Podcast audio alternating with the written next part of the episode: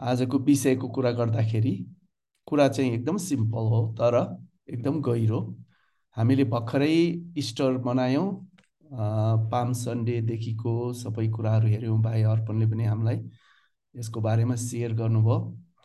अनि हामी आज जुन भजनहरू गाइराखेका थियौँ यो सबै भजनहरूद्वारा पनि हामीलाई परमेश्वरले के गर्नुभयो हाम्रो स्थान के हो परमेश्वरमा भन्ने कुरा के चाहिँ महत्त्व छ यो कुरा हामीलाई प्रकट गरिराख्नु भएको छ। अनि मैले के देखेको छु आई हेभ या मैले के पाइराखेको छु भने कहिलेकाहीँ हामीलाई यो क्रिस्चियन जीवन यो परमेश्वरको वचन कम्प्लिकेटेड जस्तो लाग्छ तर कम्प्लिकेटेड त छैन एकदम गहिरो चाहिँ छ। जब हामी परमेश्वरतिर पुरा हृदय लगाएपछि त्यो क्लियर कट परमेश्वरले हामीलाई एक बाई एक देखाउनुहुन्छ। अनि मैले यहाँ नेपालमा पनि धेरै वचन दिइरहेको छु चर्चमा लिडरहरूको बिचमा मेरो मनमा धेरै कुरा छ उहाँहरूलाई बाँड्ने। तर यो सबै कुरा जब तपाईँसँग बोल्छु यो सबै कुरा जोडिन्छ एउटै ठाउँमा आउँछ। अनि त्यही त्यस प्रकारले। अनि म के हेरिरहेको छु भने हाम्रो आत्मिकी जीवन चाहिँ एउटा लडाइँ जस्तो छ। जब हामी ख्रिसलाई ग्रहण गर्छौँ एक प्रकारले हामी परमेश्वरको उपस्थितिमा आउँछौँ। परमेश्वरको सम्बन्धमा आउँछौँ। सङ्गतिमा देख्नुहुन्छ होला।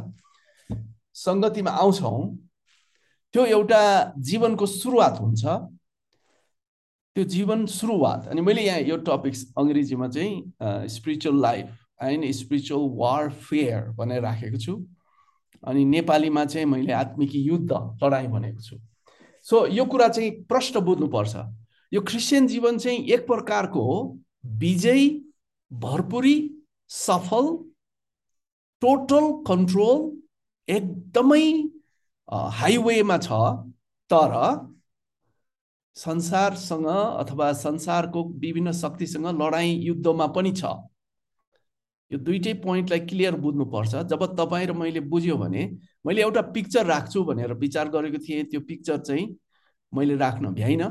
त्यो चाहिँ के छ भनेदेखि जस्तो हाम्रो एटमोस्फियर छ बुझ्नको लागि हामी पृथ्वीमा बस्छौँ जमिनमा अनि एटमोस्फियर चाहिँ वायुमण्डल छ अनि त्योभन्दा माथि चाहिँ स्पेस छ।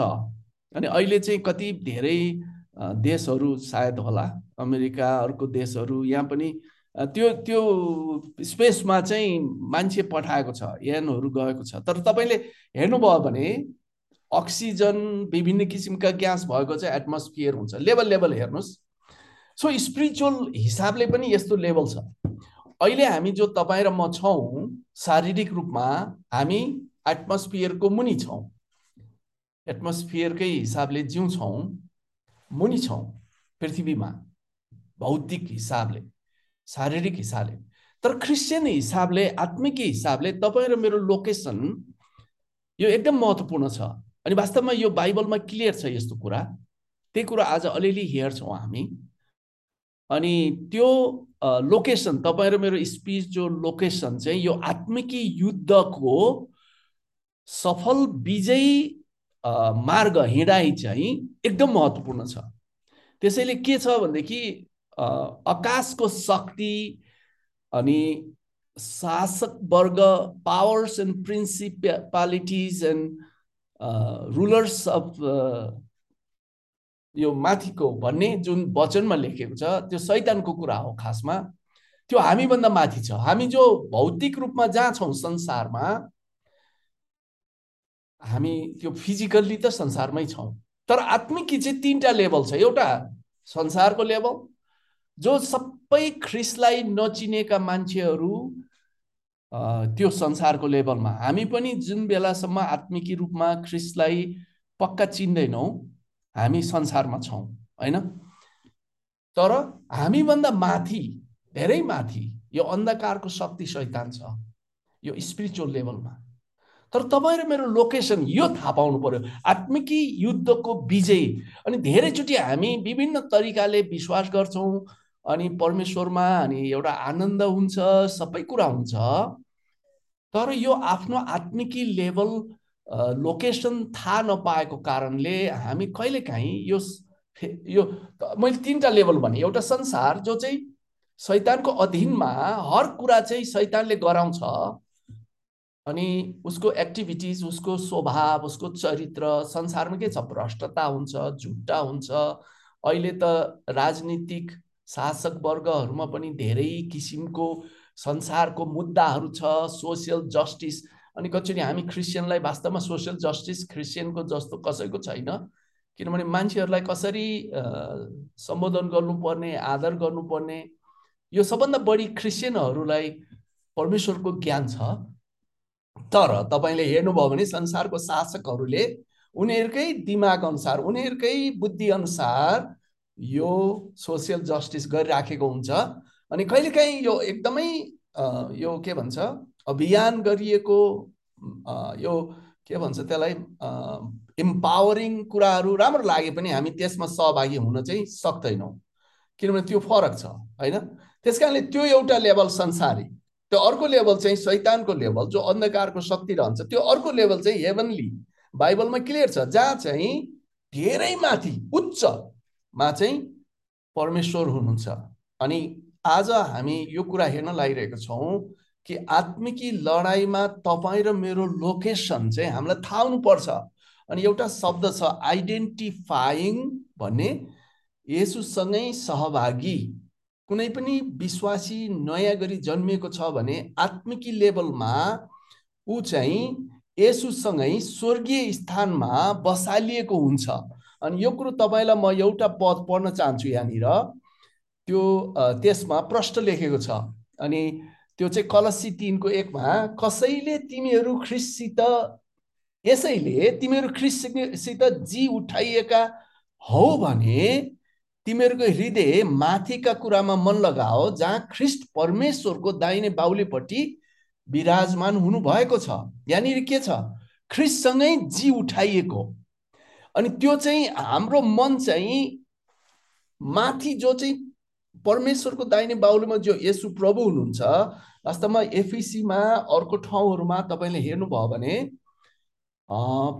लेखिएको छ कि परमेश्वरले ख्रिस्ट यसुलाई फेरि सबैभन्दा उच्च सबैभन्दा माथि बसाल्नु भएको छ भन्ने कुरा तपाईँले देख्नुहुन्छ।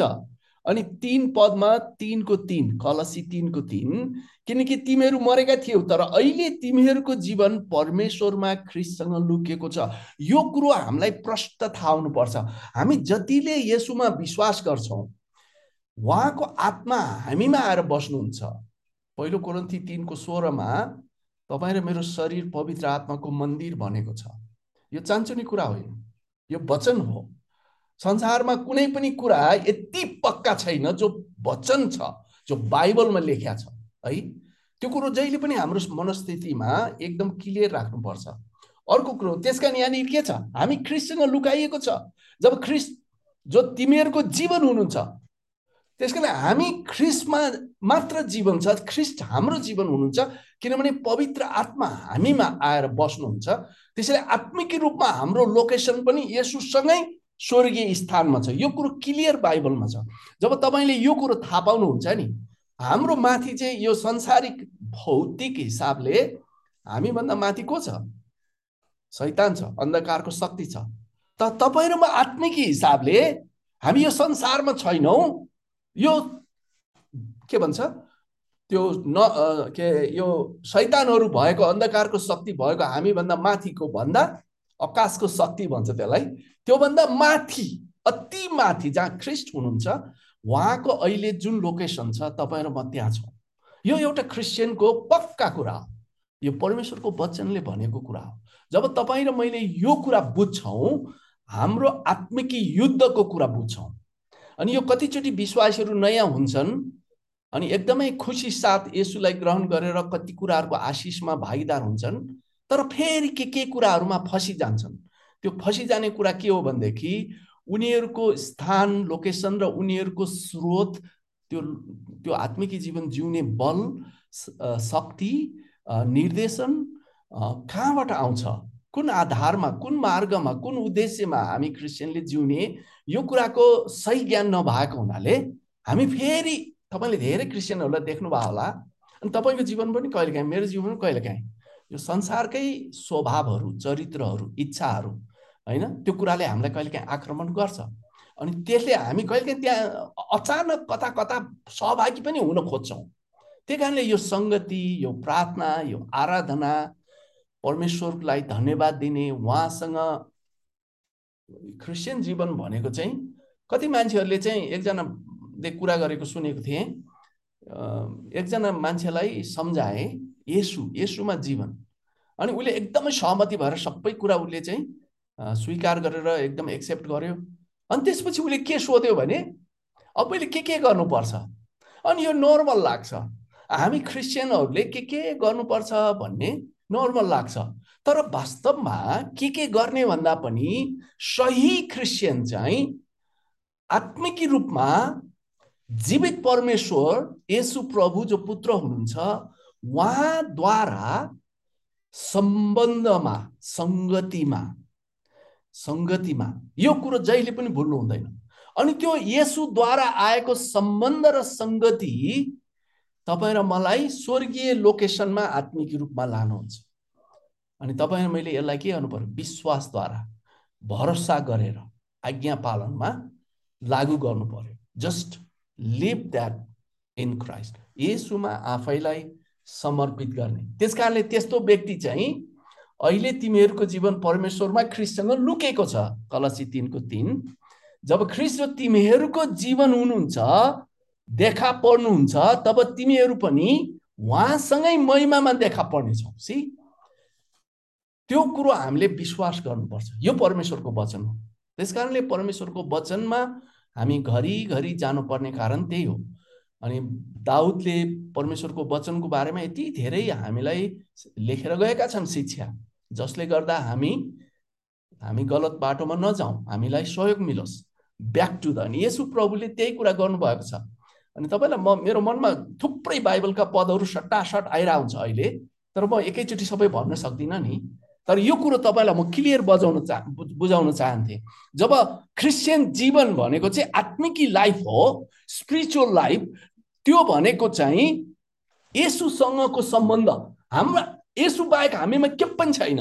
नथिङ तर ख्रिसको सुसमाचारमा विश्वास गरेपछि परमेश्वरले हामीलाई आफैसँग मिलापमा ल्याउनुहुन्छ। त्यस कारणले अघि मैले भने नि भर्खरै नयाँ विश्वास गर्ने मान्छेको प्रश्नहरू जो छ नि अब के के गर्ने? त्योभन्दा पहिला बुझ्नु पर्यो कि हामी त एडप्टेड भन्छ होइन? एउटा चाहिँ हामी सांसारिक रूपमा जुन परिवारमा जन्मियो त्यही नाम लिएर आउँछौँ होइन? मेरो नाम खट सिलास खड्का किनभने मेरो बुवा खड्का अनि म जन्म लिएँ। त्यसपछि मेरो बुवाको एक्चुअली मेरो बुवा भर्खरै बित्नु भएको एक डेढ वर्ष दुई वर्ष हुन लाग्यो। उहाँको सम्पत्तिहरू छ। अनि त्यो सम्पत्तिहरू चाहिँ उहाँको नाउँमा छ के के छ यो अझै मिला छैन। सम्पत्तिको मतलब छैन। तपाईँलाई उदाहरण दिएको। अब यहाँ के हुनुपर्छ? त्यो जुन चाहिँ त्यो यो प्रपर्टी सम्बन्धी डिल गर्ने अफिसमा गएर कतिजना छोराछोरी छ सबैलाई कति कति उहाँको इच्छाले दिएको छ त्यो दिने हुन्छ नि। इट्स एक्चुली बिकज म चाहिँ मेरो बुवाबाट जन्मिएको कारणले त्यो मेरो अधिकारमा छ होइन? सबैको छ जतिजना जन्मिएको छ। अब परमेश्वरमा हामी जन्मिएपछि यो आत्मिकी रूपमा हामी अधिकार पाउँछौँ। यो नै हाम्रो जीवनको सबभन्दा ठुलो कुरा हो। अनि एफिसीमा यसको बारेमा यति प्रष्ट भनेको छ बाइबलमा हरेक ठाउँमा छ कि कसरी हामीलाई परमेश्वरमा यति धनी बनाउनुहुन्छ किनभने स्वर्गीय स्थानमा भएको एपिसी एकको तिनमा हेर्नुभयो भने ख्रिस्ट यसुमा चाहिँ हामीले जब एडप्ट हुन्छौँ तपाईँले गलाती अथवा रोमनीमा हेर्नुभयो भने परमेश्वरलाई हामी अब्बा पिता भनेर मेरो बुबा भनेर पुकार्न सक्छौँ किनभने यसु ख्रिस्टद्वारा हामीलाई एडप्ट गर्नुभयो। हामी जन्मियौँ आत्मिकी रूपमा। अनि त्यो जन्मले चाहिँ हामीलाई स्वात्तै त्यो योभन्दा आकाशको शक्ति अन्धकारको शक्तिभन्दा माथि यसु प्रभु रहेको ठाउँमा। दिस इज द ट्रुथ यो हामीले बनाएको होइन। वचनमा लेखिएको कुरा। तपाईँ र मलाई त्यो लोकेसन स्पिरिचुअल रूपमा। त्यसकारण हामी जहिले पनि यो संसारमा जिउँदाखेरि अघि मैले भने नि यो संसारको संस्कृति कल्चर यहाँको चरित्र यहाँको व्यवहार जुन चाहिँ हामीले झट्ट भन्यो भनेदेखि रोमी चा के भन्छ गलाती पाँचको उन्नाइसदेखि एक्काइससम्मको जति पनि व्यवहारहरू छ त्यसलाई पाप स्वभावको भन्छ। अनि तपाईँले ठ्याक्कै गलाती पाँचको बाइसमा तेइसमा हेर्नुभयो भने पवित्र आत्माको फल भन्छ। तर एउटा अर्को विषय त्यसलाई कसरी भन्न सक्नुहुन्छ भने गलाती पाँचको बाइसदेखि तेइस चाहिँ जो पवित्र आत्माको फल भनेको छ त्यो चाहिँ त्यो त्यो आत्मिकी लोकेसन जो स्वर्गीय लोकेसन परमेश्वरको ठाउँमा चाहिँ त्यस्तो खालको मात्रै स्वभाव हुन्छ। त्यो टोटल्ली फरक स्वभाव छ। त्यहाँ त प्रेम छ आनन्द छ शान्ति छ दया छ धैर्य छ अनि एकअर्काप्रति सहानुभूति छ सब कुरा त्यहाँ छ। तर यो संसारमा टोटल्ली अर्कै कुरा छ। जुन चाहिँ गलाती पाँचको उन्नाइसदेखि एक्काइससम्म तपाईँले देख्नुहुन्छ। त्यसैले तपाईँ र म आत्मिक रूपमा स्वर्गीय स्थानमा बसालिएका छौँ। अनि त्यो कुरो जब तपाईँ र मैले बुझ्छौँ नि त्यसपछि हामीले के बुझ्छौँ भने जुन अब हामी त शरीरमै छौँ नि बुझ्नुहुन्छ? हाम्रो पुरानो मनुष्यत्व अझै पनि छ हामीमा बाइबलमा त्यो कुरा छ। हामी आत्मिक रूपमा नयाँ भयौँ। परमेश्वरको छोराछोरी भयौँ एडप्ट भइसक्यौँ। अनि वास्तवमा कतिजना मान्छेहरूको चाहिँ विचार के छ भनेदेखि होइन हामी त यो परमेश्वरको छोराछोरी भयो मुक्ति पायो फेरि गुम्छ कि भन्ने पनि छ। परमेश्वरको वचनमा क्लियर हेऱ्यो भने त्यसको विषयमा मान्छेको फरक फरक विचारहरू छ सिद्धान्त छ। एकचोटि प्रभुलाई चिनेपछि गुम्छ कि गुम्दैन। तर मेरो आफ्नो व्यक्तिगत चाहिँ के विचार छ भनेदेखि परमेश्वर यति सर्वशक्तिमान यति दयालु यति महान हुनुहुन्छ कि हामीमा उहाँ आउनुहुन्छ र हामीलाई जन्म दिनुहुन्छ उहाँले हामीलाई कहिले छोड्नुहुन्न? अनि वास्तवमा रोमी आठ अध्यायमा तपाईँले हेर्नुभयो भने प्रेम परमेश्वरको प्रेमबाट हामीलाई अलग गर्ने त कुनै कुरा छँदै छैन। मृत्युले पनि गर्न सक्दैन। तपाईँले रोमी आठको अन्ततिर हेर्न सक्नुहुन्छ होइन? अनि रोमी आठको एकतिसमा के छ? हाम्रो तर्फ परमेश्वर हुनुहुन्छ भने हाम्रो विरुद्धमा को हुनसक्छ त्यसैले यो यो आत्मिकी लडाइँ बुझ्नुपर्छ। अनि मैले के भन्न खोजिरहेको छु भने हामी दिनदिनै सङ्घर्ष गर्छौँ। हाम्रो जीवनमा सधैँ भए आफूले सोचेको जस्तो सफलता मिल्दैन। कति मान्छेहरू शारीरिक रूपमा कमजोर अनि कतिचोटि रोगमा वेदनामा हुन्छ। त बाइबलमा परमेश्वरले चङ्गाई गर्ने कुरा आर्थिक अवस्थामा कमजोरलाई आशिष दिने कुरा समस्या परेकाहरूलाई स्वतन्त्र गर्ने कुरा सबै प्रतिज्ञाहरू छन्। तर एक दिन हामी यो संसार छोड्छौँ। अर्को कुरा चाहिँ कहिलेकाहीँ परमेश्वरले हाम्रो जीवनमा आएका ती दुःखका कुराहरू ती सबै कुराहरू फेरि छोडिदिनुहुन्छ। त्यो हामी बुझ्दैनौँ। तर एउटै कुरा चाहिँ के छ भने नि तपाईँ र मेरो आत्मिकी लेभल जो लोकेसन छ त्यो चाहिँ सुरक्षित राख्नुहुन्छ। उहाँले कहिल्यै छोड्नुहुन्न हामीलाई भनेर बाइबलमा लेखिएको छ। अनि यो कुरो बुझ्नुपर्छ। तर मैले के भन्दै थिएँ सम्झाउँदै भने यो आत्मिकी जीवन चाहिँ पहिला कुरा चाहिँ जन्मनु पर्यो। हामीमा मुक्तिमा आउनु पर्यो। दोस्रो कुरा चाहिँ हामीले बुझ्नु पर्यो कि जब हामी यसुमा जन्मन्छौँ हामीले त्यो नियम नीति मान्ने भन्दा पनि हामीले प्रभुलाई मान्ने उहाँसँगको सम्बन्ध रिलेसनसिप द्याट्स अ यो धर्मै होइन। यो कसैलाई यो त एउटै जीवित सर्वशक्तिमान परमेश्वर जसबाट सबै कुरा बने। अनि तपाईँलाई मैले अब जो मान्छे अलिकति अहिलेसम्म पक्का विश्वास गर्न सकेका छैन किन यसो नै धर्म मान्नु पर्यो? किन यो क्रिस्चियनिटी नै मान्नु पर्यो? अब त्यसको पक्ष पक्षलाई त्यो टपिक्सलाई लिएर भन्यो भने म तपाईँलाई धेरै कुरा भन्न सक्छु होइन? तर तपाईँलाई म भन्न सक्छु अहिले भर्खरै मैले जुन चाहिँ कलसीमा पढेको हाम्रो लोकेसन अनि यहाँनिर यो जति घुमाइरहेको छु ठ्याक्कै एउटा कुरा भन्नुपर्छ। त्यो चाहिँ के हो भने मान्छे जब परीक्षामा आउँछ नि त्यो वायुमण्डल जस्तै यो सैतान हुने आकाश भन्दा हामी शरीर रूपमा तल छौँ यसुलाई नचिन्दाखेरि तल छौँ यसुमा जन्मेपछि हाम्रो लोकेसन यसु सँगसँगै स्वर्गीय स्थानमा छ। यो कुरा तपाईँले बुझ्नुपर्छ। तर जब तपाईँलाई आफ्नो छ्या छर छिमेक अथवा आँखाको अभिलाषा शरीरको अभिलाषा जीवनको सेकी यो यो यो लेभलको हो यो चाहिँ तलको हो यो यो सैतानभन्दा मुनिको हो त्यहाँ त सैतान राज्य गर्छ। तर जब तपाईँ र मलाई त्यो कुराको अलिकति इच्छा लाग्न थाल्छ नि हामी फस्छौँ परीक्षा भन्छ। त्यही कारण हामी एकअर्काको उत्साह चाहिन्छ हामी एकअर्काको परमेश्वरको वचन चाहिन्छ प्रभुसँग प्रार्थना चाहिन्छ परमेश्वरलाई महिमा दिने आराधना गर्दाखेरि हाम्रो भित्री आत्मिक कुराहरू अझै बलियो भएर आउँछ। किनभने परमेश्वरलाई हामी अझै नजिकबाट भेट्छौँ हाम्रो विश्वास बढेर जान्छ। त्यस कारण तर मैले के भन्दैछु जब त्यो संसारिक परीक्षाहरू आउँछ त्यसको कुराहरूमा हामीलाई एट्र्याक्सन आउँछ हामी त्यतातिर अलिकति मन दिन थाल्यो भने के हुन्छ हामी अचानक यो आकाशको शक्ति अन्धकारको शक्ति मुनि पुग्छौँ। अनि हामी फेरि ठिक हुनलाई के गर्नुपर्छ? यसलाई त्यागेर back to the heavenly place location that's where we Christians are बाइबलमा धेरै छ। अनि तर त्यो बुझ्नलाई पहिलो कुरा हाम्रो उद्धार कसरी भयो? कहाँबाट भयो? केले भयो? यो कुरो बुझ्न अति जरुरी छ। अनि तपाईँलाई मेरो टाइम त धेरै नै गइसकेको छ। There so much I want say about this होइन? रोमीमा बाइबलमा के लेखेको छ? वास्तवमा तपाईँलाई म भन्छु मैले योभन्दा अगाडि धार्मिकताको बारेमा जस्टिफिकेसन सेङ्टिफिकेसन ग्लोरिफिकेसन तिनवटा कुरा सिकाएको थिएँ। अनि अहिले म अध्ययन गर्दै जाँदा अर्को कुरा पनि म सिकिरहेको छु त्यो चाहिँ कन्डेमिनेसन एक्चुली रोमन अनि एकजना तपाईँलाई मैले भनेको थिएँ बेलायतको इङ्ल्यान्डको अठार सय एकसट्ठीतिरको मान्छे होइन? उनी चाहिँ इङ्ल्यान्डमा उनी सम काइन्ड अफ स्कलर उसले धेरैवटा आर्टिकलहरू लेखेको छ।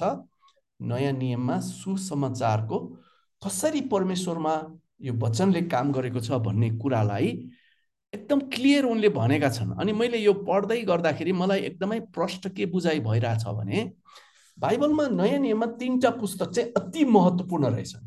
पहिलो रोमन अरू पनि छन् अरू पनि सबै महत्त्वपूर्ण छन्।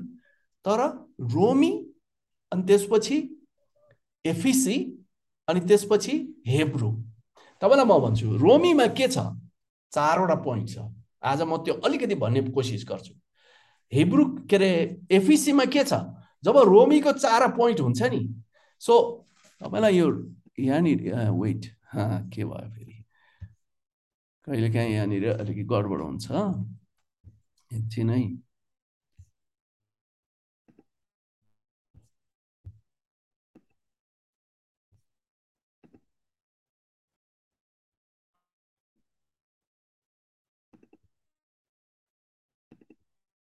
ओके यहाँनिर। तपाईँलाई मैले यहाँनिर भन्न चाहन्छु यो हिब्रूमा के अरे रोमीमा पहिलो कन्डेमिनेसन भनेको चाहिँ दण्डको भागीदार। द्याट्स द फर्स्ट पोइन्ट अब मैले अघि के भने तपाईँलाई हाम्रो आत्मिकी location that is after salvation होइन तपाईँले सुसमाचार सुन्नु भयो नि यसुलाई ग्रहण गर्नुभयो नि तपाईँ नयाँ गरी जन्मिनु भयो नि अनि यो कुरो तपाईँ र मैले प्रष्ट आज बुझिसकेका छौँ बुझ्नुपर्छ। त्यो के हो भने कुनै पनि व्यक्ति यो संसारिक लेभलबाट जो चाहिँ अन्धकारको शक्तिको मुनि छ भ्रष्टतामा छ सट्टै स्वर्गीय स्थानमा लोकेस हुन्छ आत्मिक रूपमा त्यो गर्ने काम चाहिँ सुसमाचारमा विश्वासद्वारा परमेश्वरबाट जन्मिन्छ। सो यो कुरो तपाईँले बुझ्नुपर्छ। कसैलाई कसैले क्रिस्चियन बनाउन सक्दैन। परमेश्वर आफैले। माथिबाट हामी जो जन्मन्छौँ पवित्र आत्मामा त्यस अवस्थाबाट ठ्याक्कै हामी यसुसँग सहभागी हुन्छौँ। त्यसैले यो क्रिस्चियन जीवन चाहिँ पवित्र आत्मामा जन्म लिएपछि पितासँग अब परमेश्वर जो स्वर्गीय परमेश्वर हुनुहुन्छ सर्वशक्तिमान सम्पूर्ण कुरा बनाउने सबैभन्दा माथि पर्फेक्ट शक्तिशाली सबै जान्ने अनन्तका परमेश्वर तपाईँ र मेरो पिता हुनुहुन्छ। तपाईँ र म उहाँको छोराछोरी हुन्छौँ। किनभने यसोद्वारा उहाँले पुरा गर्नुभएको मुक्तिको काम। देख्छ यहाँनिर बाइबलको सबभन्दा मुख्य विषय नै यसु सेन्ट्रिक गस्पल। यसुको केन्द्रको सुसमाचार। हाम्रो जीवनमा त्यसैले हामी अहिले संसारमा सबभन्दा महत्त्वपूर्ण कुरा मण्डलीलाई भन्छौँ। त मण्डली भनेको चाहिँ तपाईँ र म होइन? त्यसैले बिब्लिकल बाइबलको शिक्षामा क्रिस्चियनिटीमा एकजना मान्छेको मात्रै कुरा होइन। यो त परमेश्वरले हामीलाई त एउटा समूह एउटा झुन्ड जसलाई ख्रिस्टको शरीर भनेर भन्नुहुन्छ। We become a body of Christ त्यसको शिर यसो हुनुहुन्छ। त्यस कारणले कति मान्छेहरू क्रिस्चियन भएका छन् तर सायद मलाई लाग्छ यो मण्डली सम्बन्धमा परमेश्वरले भनेको कुरा त्यति प्रष्ट बुझेका छैनन्। अनि सायद परमेश्वरले बिस्तारै बुझाउनुहुन्छ होला। तपाईँले बुझ्नुपर्छ मण्डली त्यो कसरी हुन्छ भने when we are born again होइन? परमेश्वरबाट जन्मिने यो कुरा जन्मिने यो दोस्रो जन्म त्यही कुरो निकोदेमसलाई यसु प्रभुले भन्दै हुनुहुन्थ्यो। कस कोही? निकोदेमस त एकदमै मैले तपाईँलाई धेरैचोटि भन् भनिरहेको छु यसको बारेमा। युहन्ना तिनको होइन? तिनदेखि सातसम्म। निकोदेमस त्यहाँ भेट्न जान्छन् अनि वास्तवमा तपाईँले अलिकति अध्ययन गर्यो भने निकोदेमस यहुदी धर्ममा पोक्त मान्छे एकदमै शक् शक्तिशाली भन्न मिल्छ। महत्त्वपूर्ण फेमस पण्डित एकदमै शिक्षा दिन गिफ्टेड तर यसुलाई भेट्न आउँछ। त्यो पनि उसको यसुप्रतिको भरोसाको एउटा कुरा हो। अनि यसुलाई सोध्छ तपाईँ परमेश्वरबाट नआएको भए त यो सबै गर्न सक्नुहुने थिएन। त्यसपछि यसुले त्यसलाई के भन्नुहुन्छ? तिमी पहिला नयाँ गरी नजन्मेसम्म अथवा परमेश्वरको आत्माबाट भनेको चाहिँ परमेश्वरबाट माथिबाट। जबसम्म जन्मिँदैन तपाईँले त्यहाँ हेर्नुभयो भने तिनदेखि सातसम्म युवनाको सुसमाचार कुनै पनि व्यक्तिले स्वर्गको राज्य देख्न पनि सक्दैन प्रवेश गर्नु त परै जाओस्। बुझ्नुहुन्छ?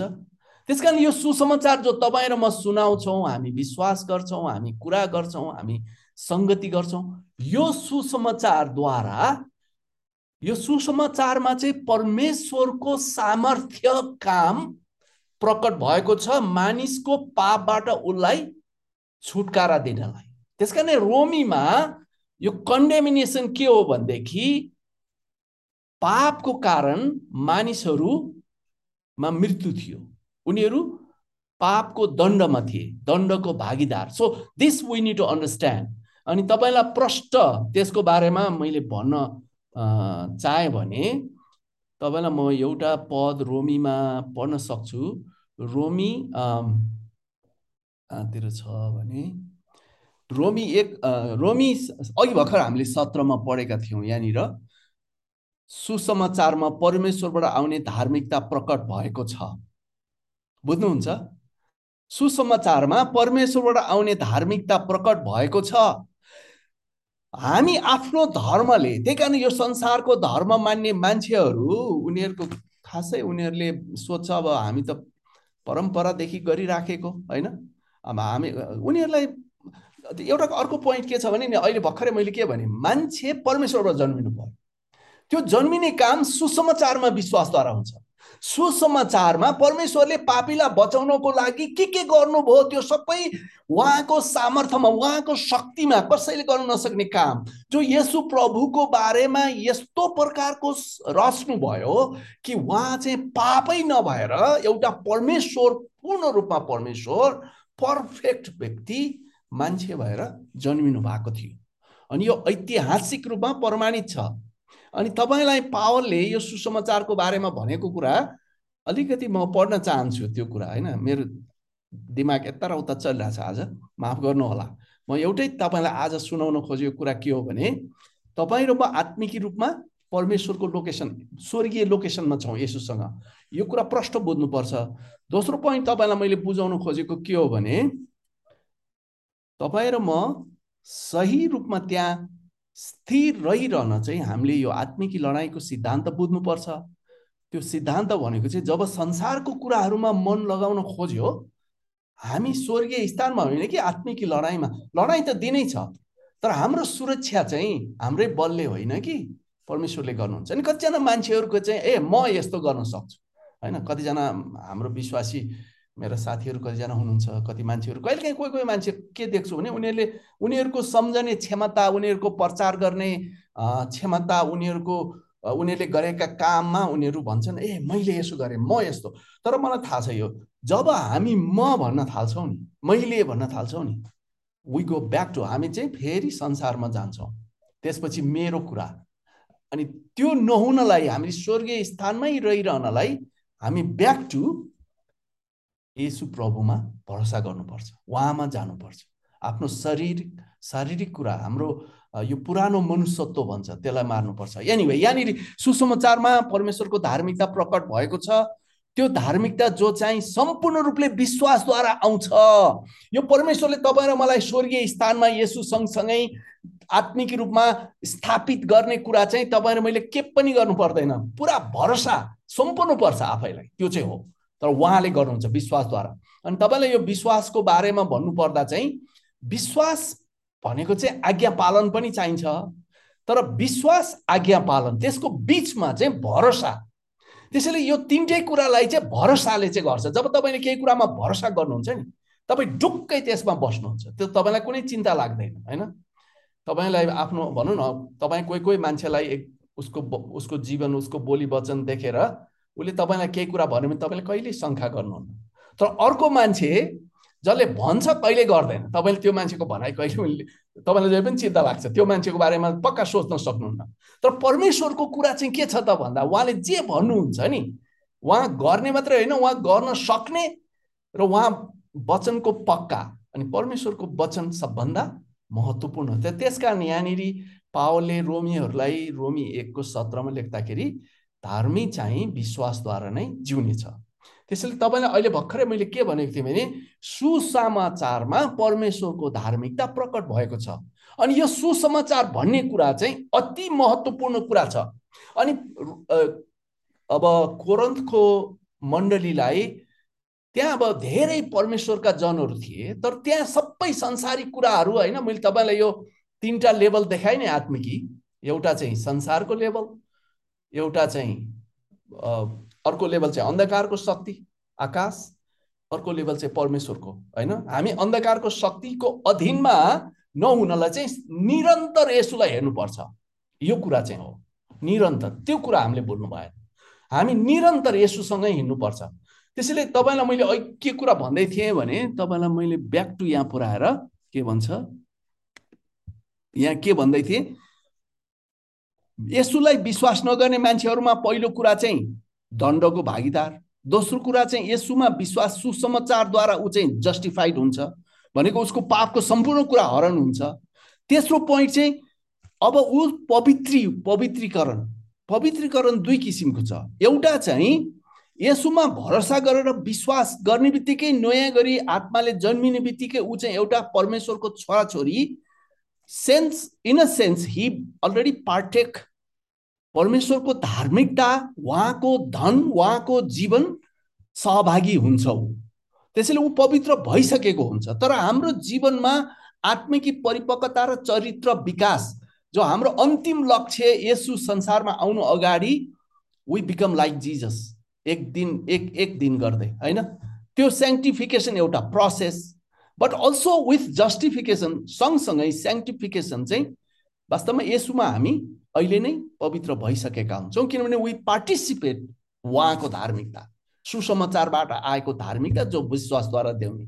अनि त्यो कुराले चाहिँ ग्लोरिफिकेसन भन्ने शब्द जो महिमामा सहभागी हुने। त्यसैले तपाईँलाई मैले तिनवटा कुता किताबको कुरा गरेँ। पहिलो चाहिँ रोमीको चाहिँ यो चारवटा पोइन्ट भयो। रोमीमा हामी सिक्छौँ कन्डेमिनेसन जब मान्छेले पापमा छ ऊ चाहिँ उसमा चाहिँ दण्डको आज्ञा छ। त्यसको बारेमा धेरै पदहरू छ। दोस्रो कुरा जस्टिफिकेसन जो चाहिँ सुसमाचारद्वारा हुन्छ। तपाईँलाई मैले रोम के अरे पहिलो कोरन्थीको कुरा गर्दै थिएँ। अब दाजुभाइ तिमीहरू म म के पढ्दैछु भनेदेखि यहाँ पहिलो कोरन्थी पन्ध्रको एक। अब दाजुभाइ तिमीहरू दिदी बहिनीहरू हो। म तिमीहरूलाई मैले प्रचार गरेको सुसमाचारको सम्झना दिलाउन चाहन्छु जो तिमीहरूले ग्रहण गर्यौ र त्यसमा तिमी तिमीहरू स्थिर रहेका छौ।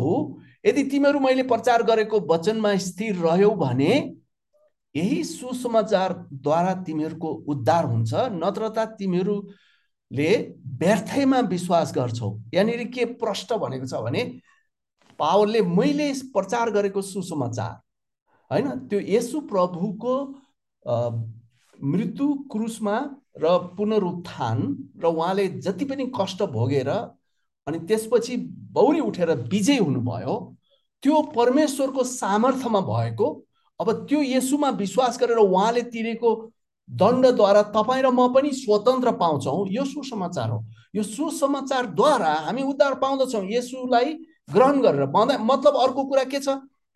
जो यसुलाई विश्वास गर्छ अबदेखि उसो यसुसँगै हिँड्छ यसु लाई पछि पछि लागेर हिँड्छ अनि यसुको जीवनमा हिँड्छ अनि यसुको शक्तिमा हिँड्छ। त्यो सबै कुरा पवित्र आत्मा तपाईँ र ममा रहनु भएर सबै कुरा गर्नुहुन्छ। पहिलो कोरन्थी अब यो सुसमाचारको बारेमा अब यहाँनिर आज मसँग समय छैन अनि आई विस नयाँ मानिसहरूको लागि हो भनेदेखि जसले प्रष्ट बुझिया छैन किन यसुलाई विश्वास गर्नुपर्छ?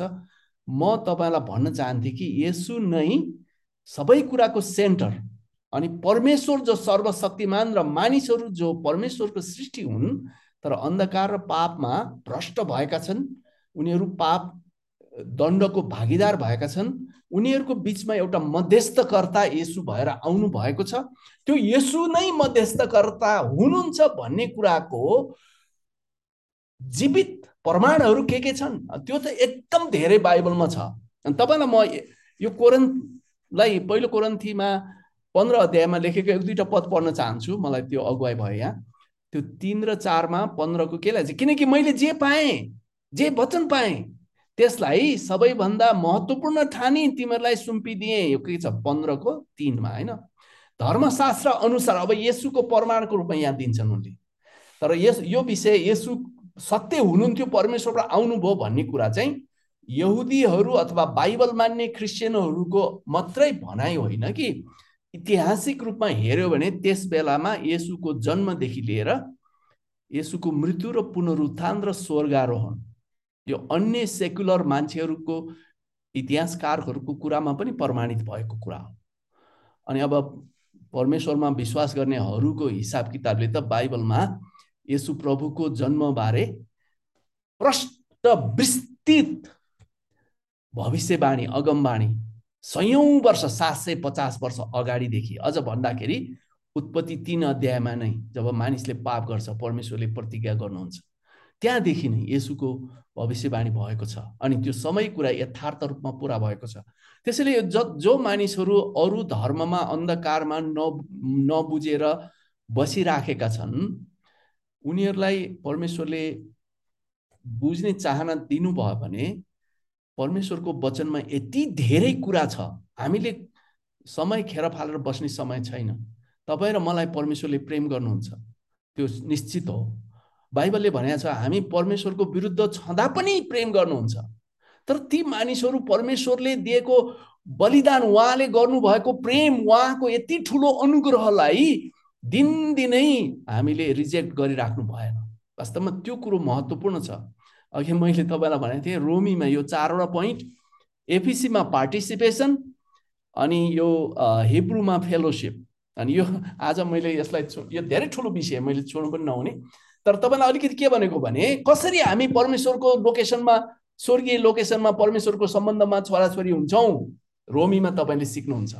अझ अरू पुस्तकहरूमा। अनि त्यसपछि एपिसीमा चाहिँ वी आर अलरेडी इस्टाब्लिस माथि इस्टाब्लिस भइसकेको अब यो क्रिस्चियन जीवन दिनदिनै व्यावहारिक रूपमा सफलतापूर्वक चाहे हामी जस्तो सुकै होइन कोही मण्डलीको अगुवा हुन्छ कोही विश्वासीहरू हुन्छ परिवारमा कोही श्रीमान हुन्छ कोही श्रीमती हुन्छ कोही छोराछोरी हुन्छ कोही दाजुभाइ हुन्छ कोही दिदीबहिनी हुन्छ।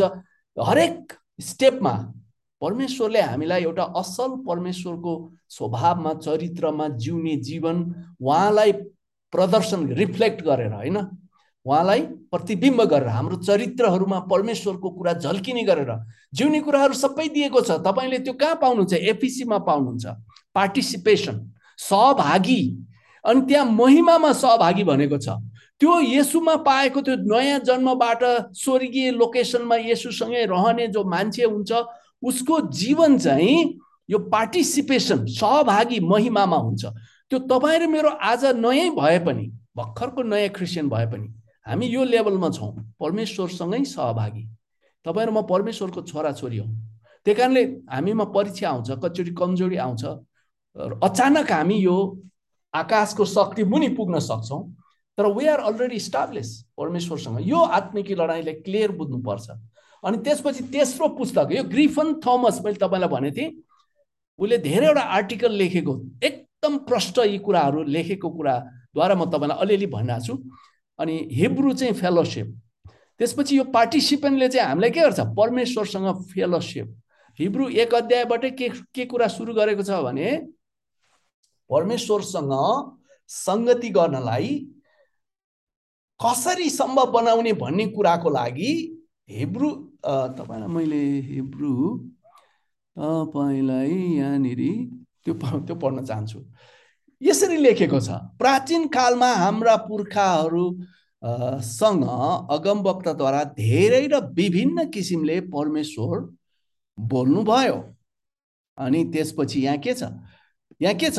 सुरुमा चाहिँ परमेश्वर अगमवक्ताहरूद्वारा जुन चाहिँ तपाईँले पुरानो नियममा देख्नुहुन्छ सयौँ सयौँ वर्ष अगाडिदेखि कति धेरै व्यक्तिहरूदेखि अनि तपाईँ अब मान्छेले भन्छ अह मसँग त बाइबल छ। मैले आज पनि सुनिरहेको छु यहाँ। यहाँ म नेपालमा छु अब जो मान्छेहरू विश्वासी छैनन् उनीहरूलाई म कहिले काहीँ कुरा गर्छु अँ मसँग बाइबल छ मैले बुझिएको छ मैले पढेको छु। हिजो अस्ति हिजो मात्रै एकजना मेरो श्रीमतीको नाता पर्ने मैले भने गोविन्द भट्ट। उनको उनीसँग भेट भयो। अनि मलाई थाहा छ भनेर होइन मैले प्रार्थना गरेँ सानो कुरा गरेँ I was just feeling for कसरी यो मान्छेलाई बुझाउँ होइन? बुझिया छैन नि? बुझेपछि त जीवन हुन्छ नि। हरेक व्यक्तिलाई जीवन परमेश्वर दिनुहुन्छ नि। यसो बाहेक त ठुलो घाटामा छ नि हरेक व्यक्ति। किनभने जीवन छैन नि। उसको लोकेसन यही संसार हो।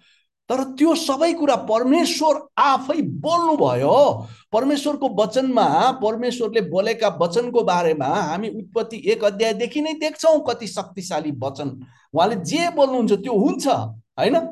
त्यो अगमवक्ताहरूद्वारा बोल्नुभयो भने हिब्रोमा लेखेको छ विभिन्न किसिमले परमेश्वर बोल्नुभयो।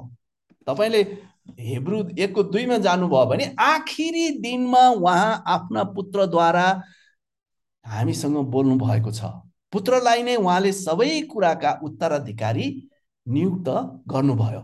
उहाँद्वारा नै समस्त सृष्टि रच्नु पनि भयो। अब यहाँनिर दोस्रो के छ?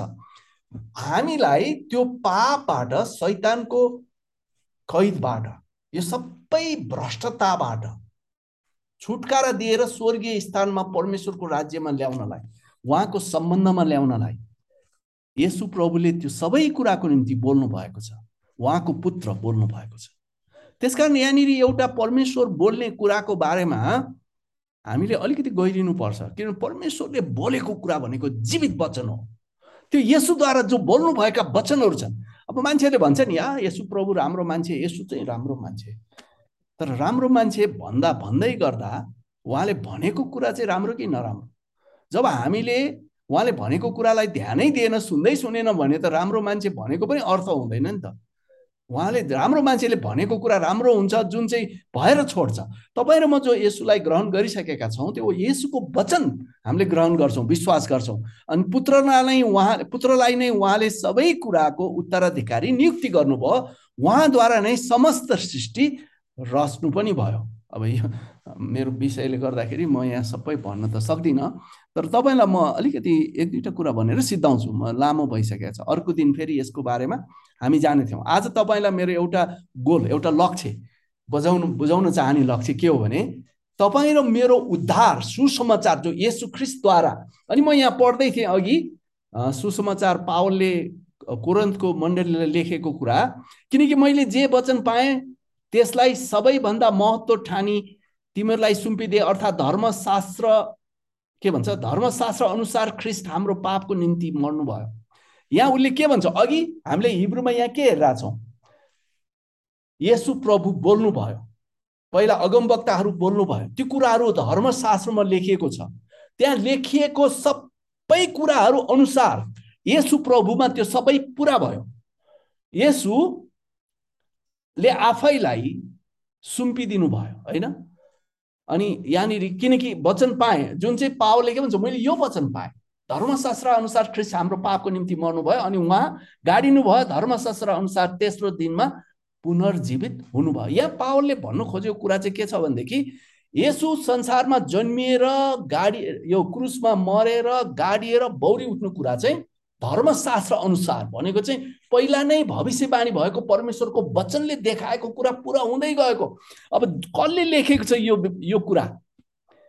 पावल जो फरिसीहरूमा फरिसी यसुको यो मण्डलीको पुरै विरोधमा लागेको।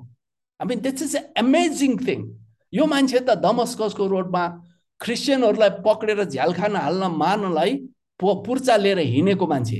तर जब यसु प्रभु उसको अगाडि प्रकट हुनुहुन्छ त्यसको जीवनको युटर्न भन्छ नि कस्तो गजबको युटर्न हुन्छ।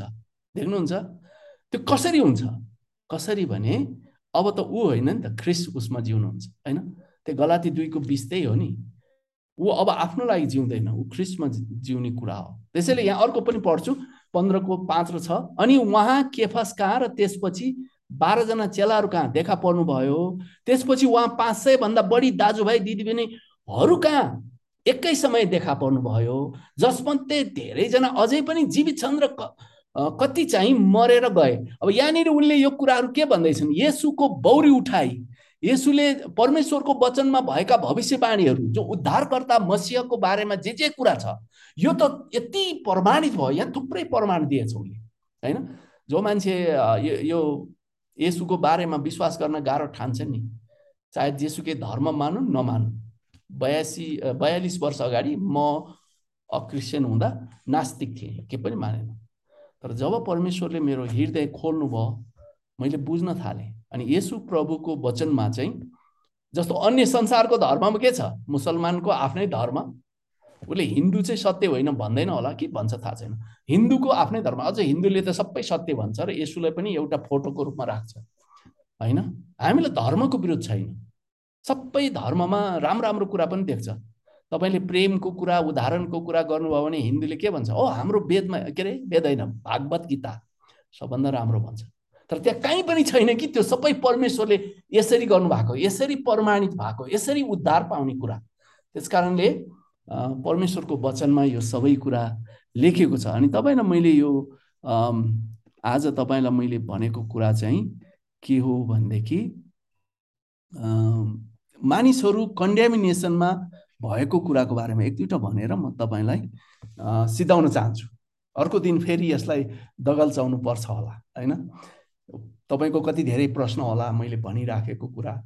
तर यो यति धेरै परमेश्वरको वचनमा यी प्रमाणहरू यो क्लियर कट छन् कि मानिसको पहिला मैले अघि यो आत्मिकी लोकेसनको कुरा तिनवटा लोकेसन भने बिचको लोकेसनमा शैतान अन्धकारको शक्ति आकाशको शक्ति।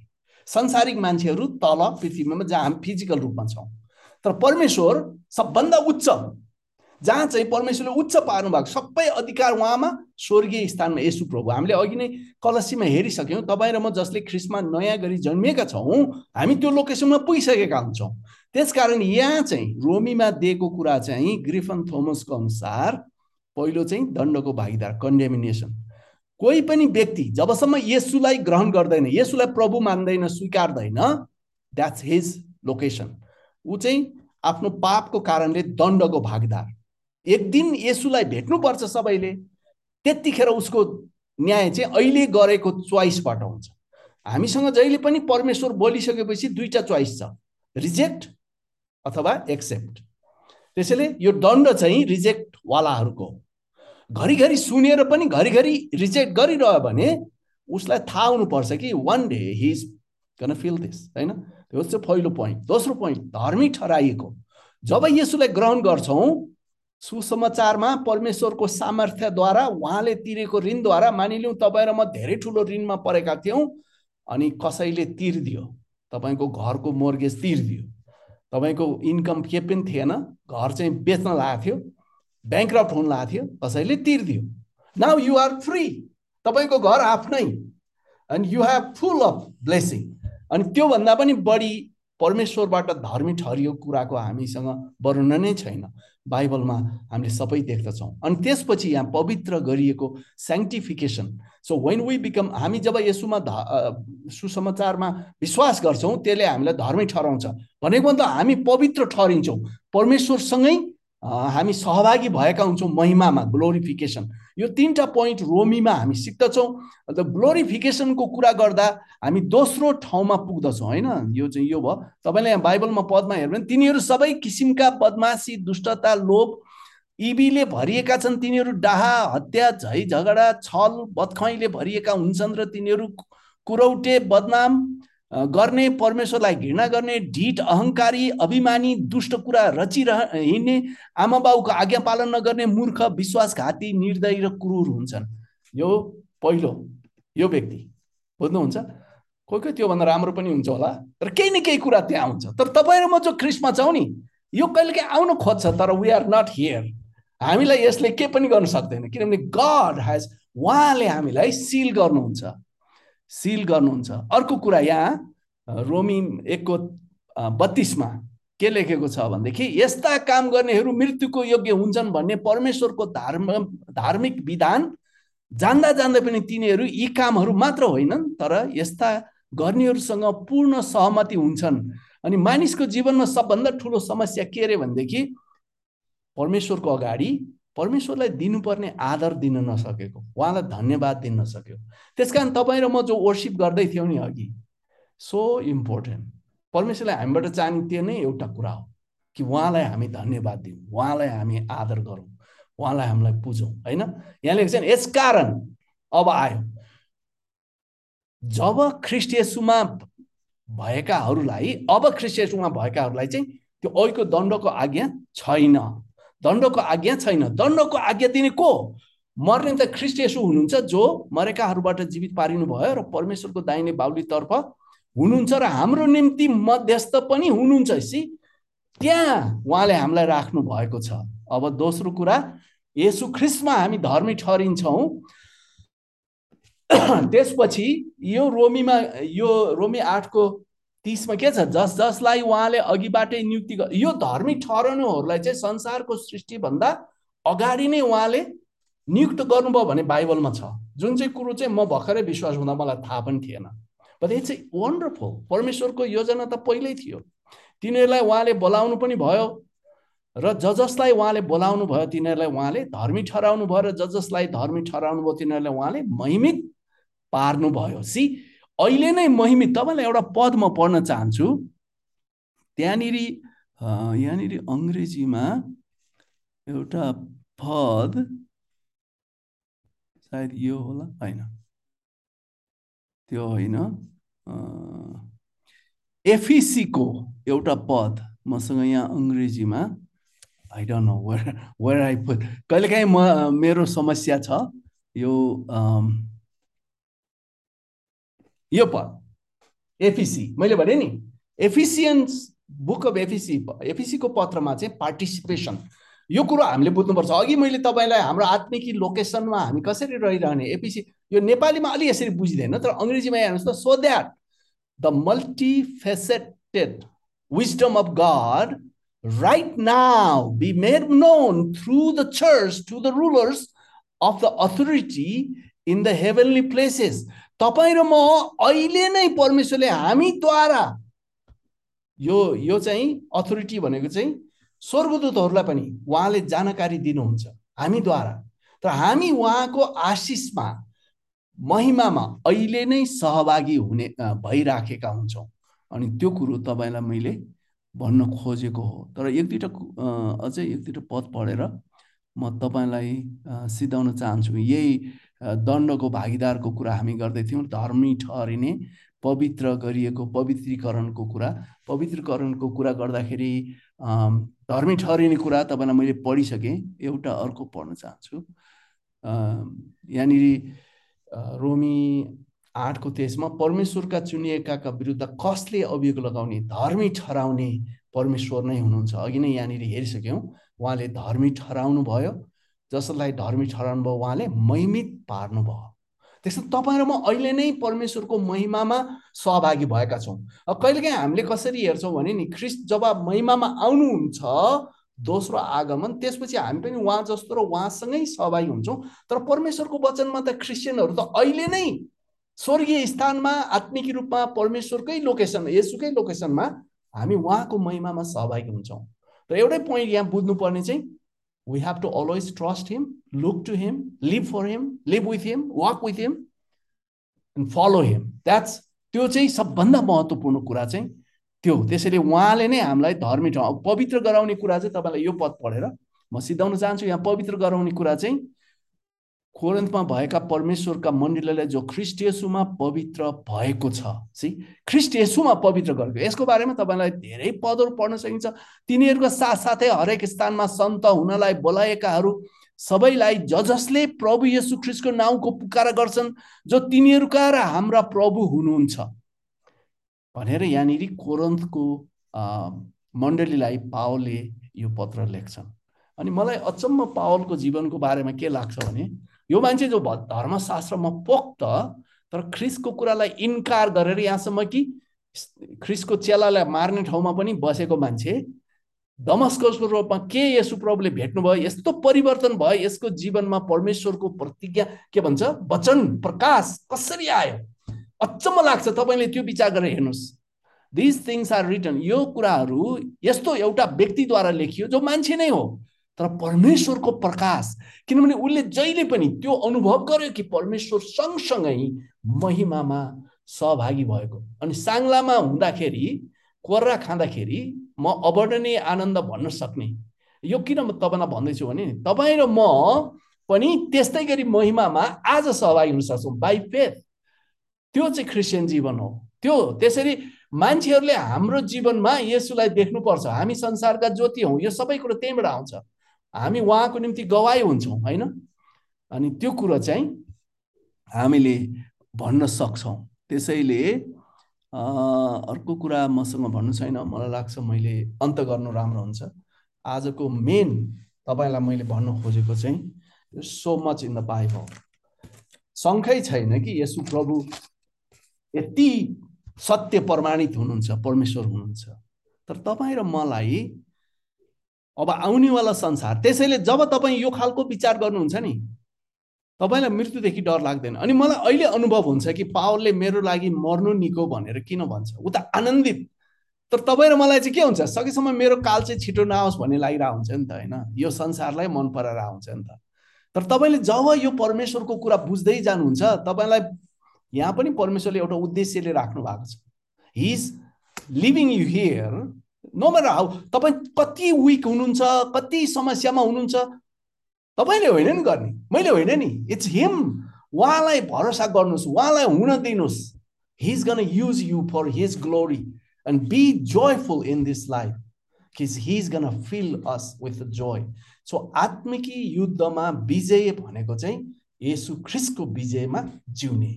त्यसैले ख्रिस्टसुमा हामी विजेताभन्दा महान छौँ। यो आत्मिकी लडाइँ बुझ्नुपर्छ। सो आज यति नै राख्छु। परमेश्वरले हामी हरेकलाई आशिष दिउन्।